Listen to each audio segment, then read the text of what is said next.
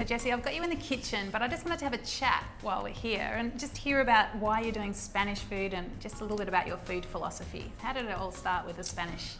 With the Spanish, um, I had a little cafe up in Newcastle called The Grind, and I bought the the Moro books, and I just fell in love with them. so Moro, restaurant in London, yeah, and it's, it's it was Andalusian, sort of like southern Spanish food with lots of Moorish influence, and um, and I just hadn't cooked that. I'd come from a much more French background, which Okay. I love as well.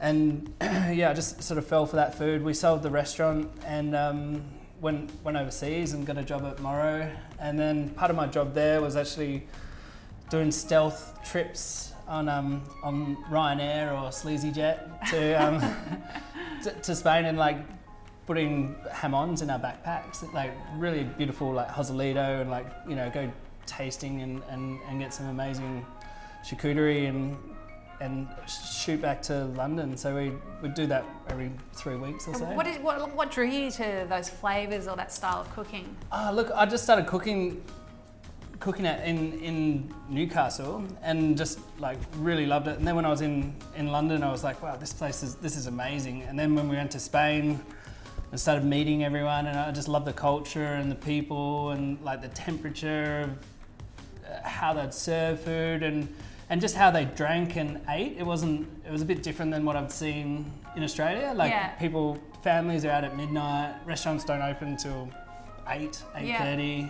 Um, and I just fell in love with it. And one of the guys that who was probably being most critical that I met in Spain was down south. We're at a, a town called Cadiz, and um, we were staying on the rooftop, paying five euros a night. Um, you get a little mattress, and um, and then we this guy called Cesc Castro, um, who's a food writer in Barcelona, and and then um, and I was there with my wife Vanessa, and we went on all these tours together. So we went and you know got a taxi, bus, you know hired some random guy to take us to this village to try their tuna, and um, and then you know the cured tuna, the mojama, and sort of anyway, lots Yeah. of lots of exciting sort of things. And then yeah, we went and lived there for six months and just ate and drank and That is Um, a good six months.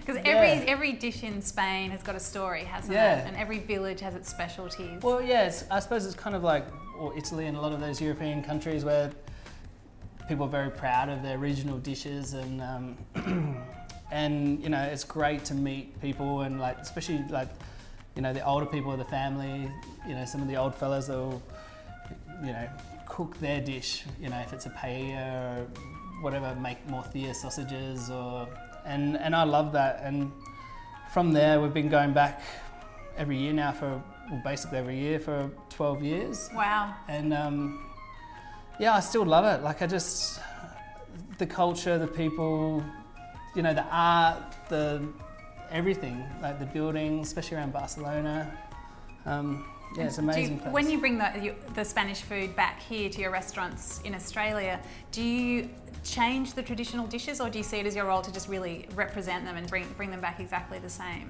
It sort of depends on the dish a little bit. Like sometimes there's a dish that you just like you've got to, you know, you've got to celebrate what it is and try and keep it really traditional. But then, I mean, just being a chef, like you want to put your element to a lot of the dishes. So yeah. So I, I love the way that you've brought, you know, Spanish flavours and your own special tweaks and touches to the dishes you've shared on Dani Valent Cooking. So guys, make sure you check out the recipes on the site.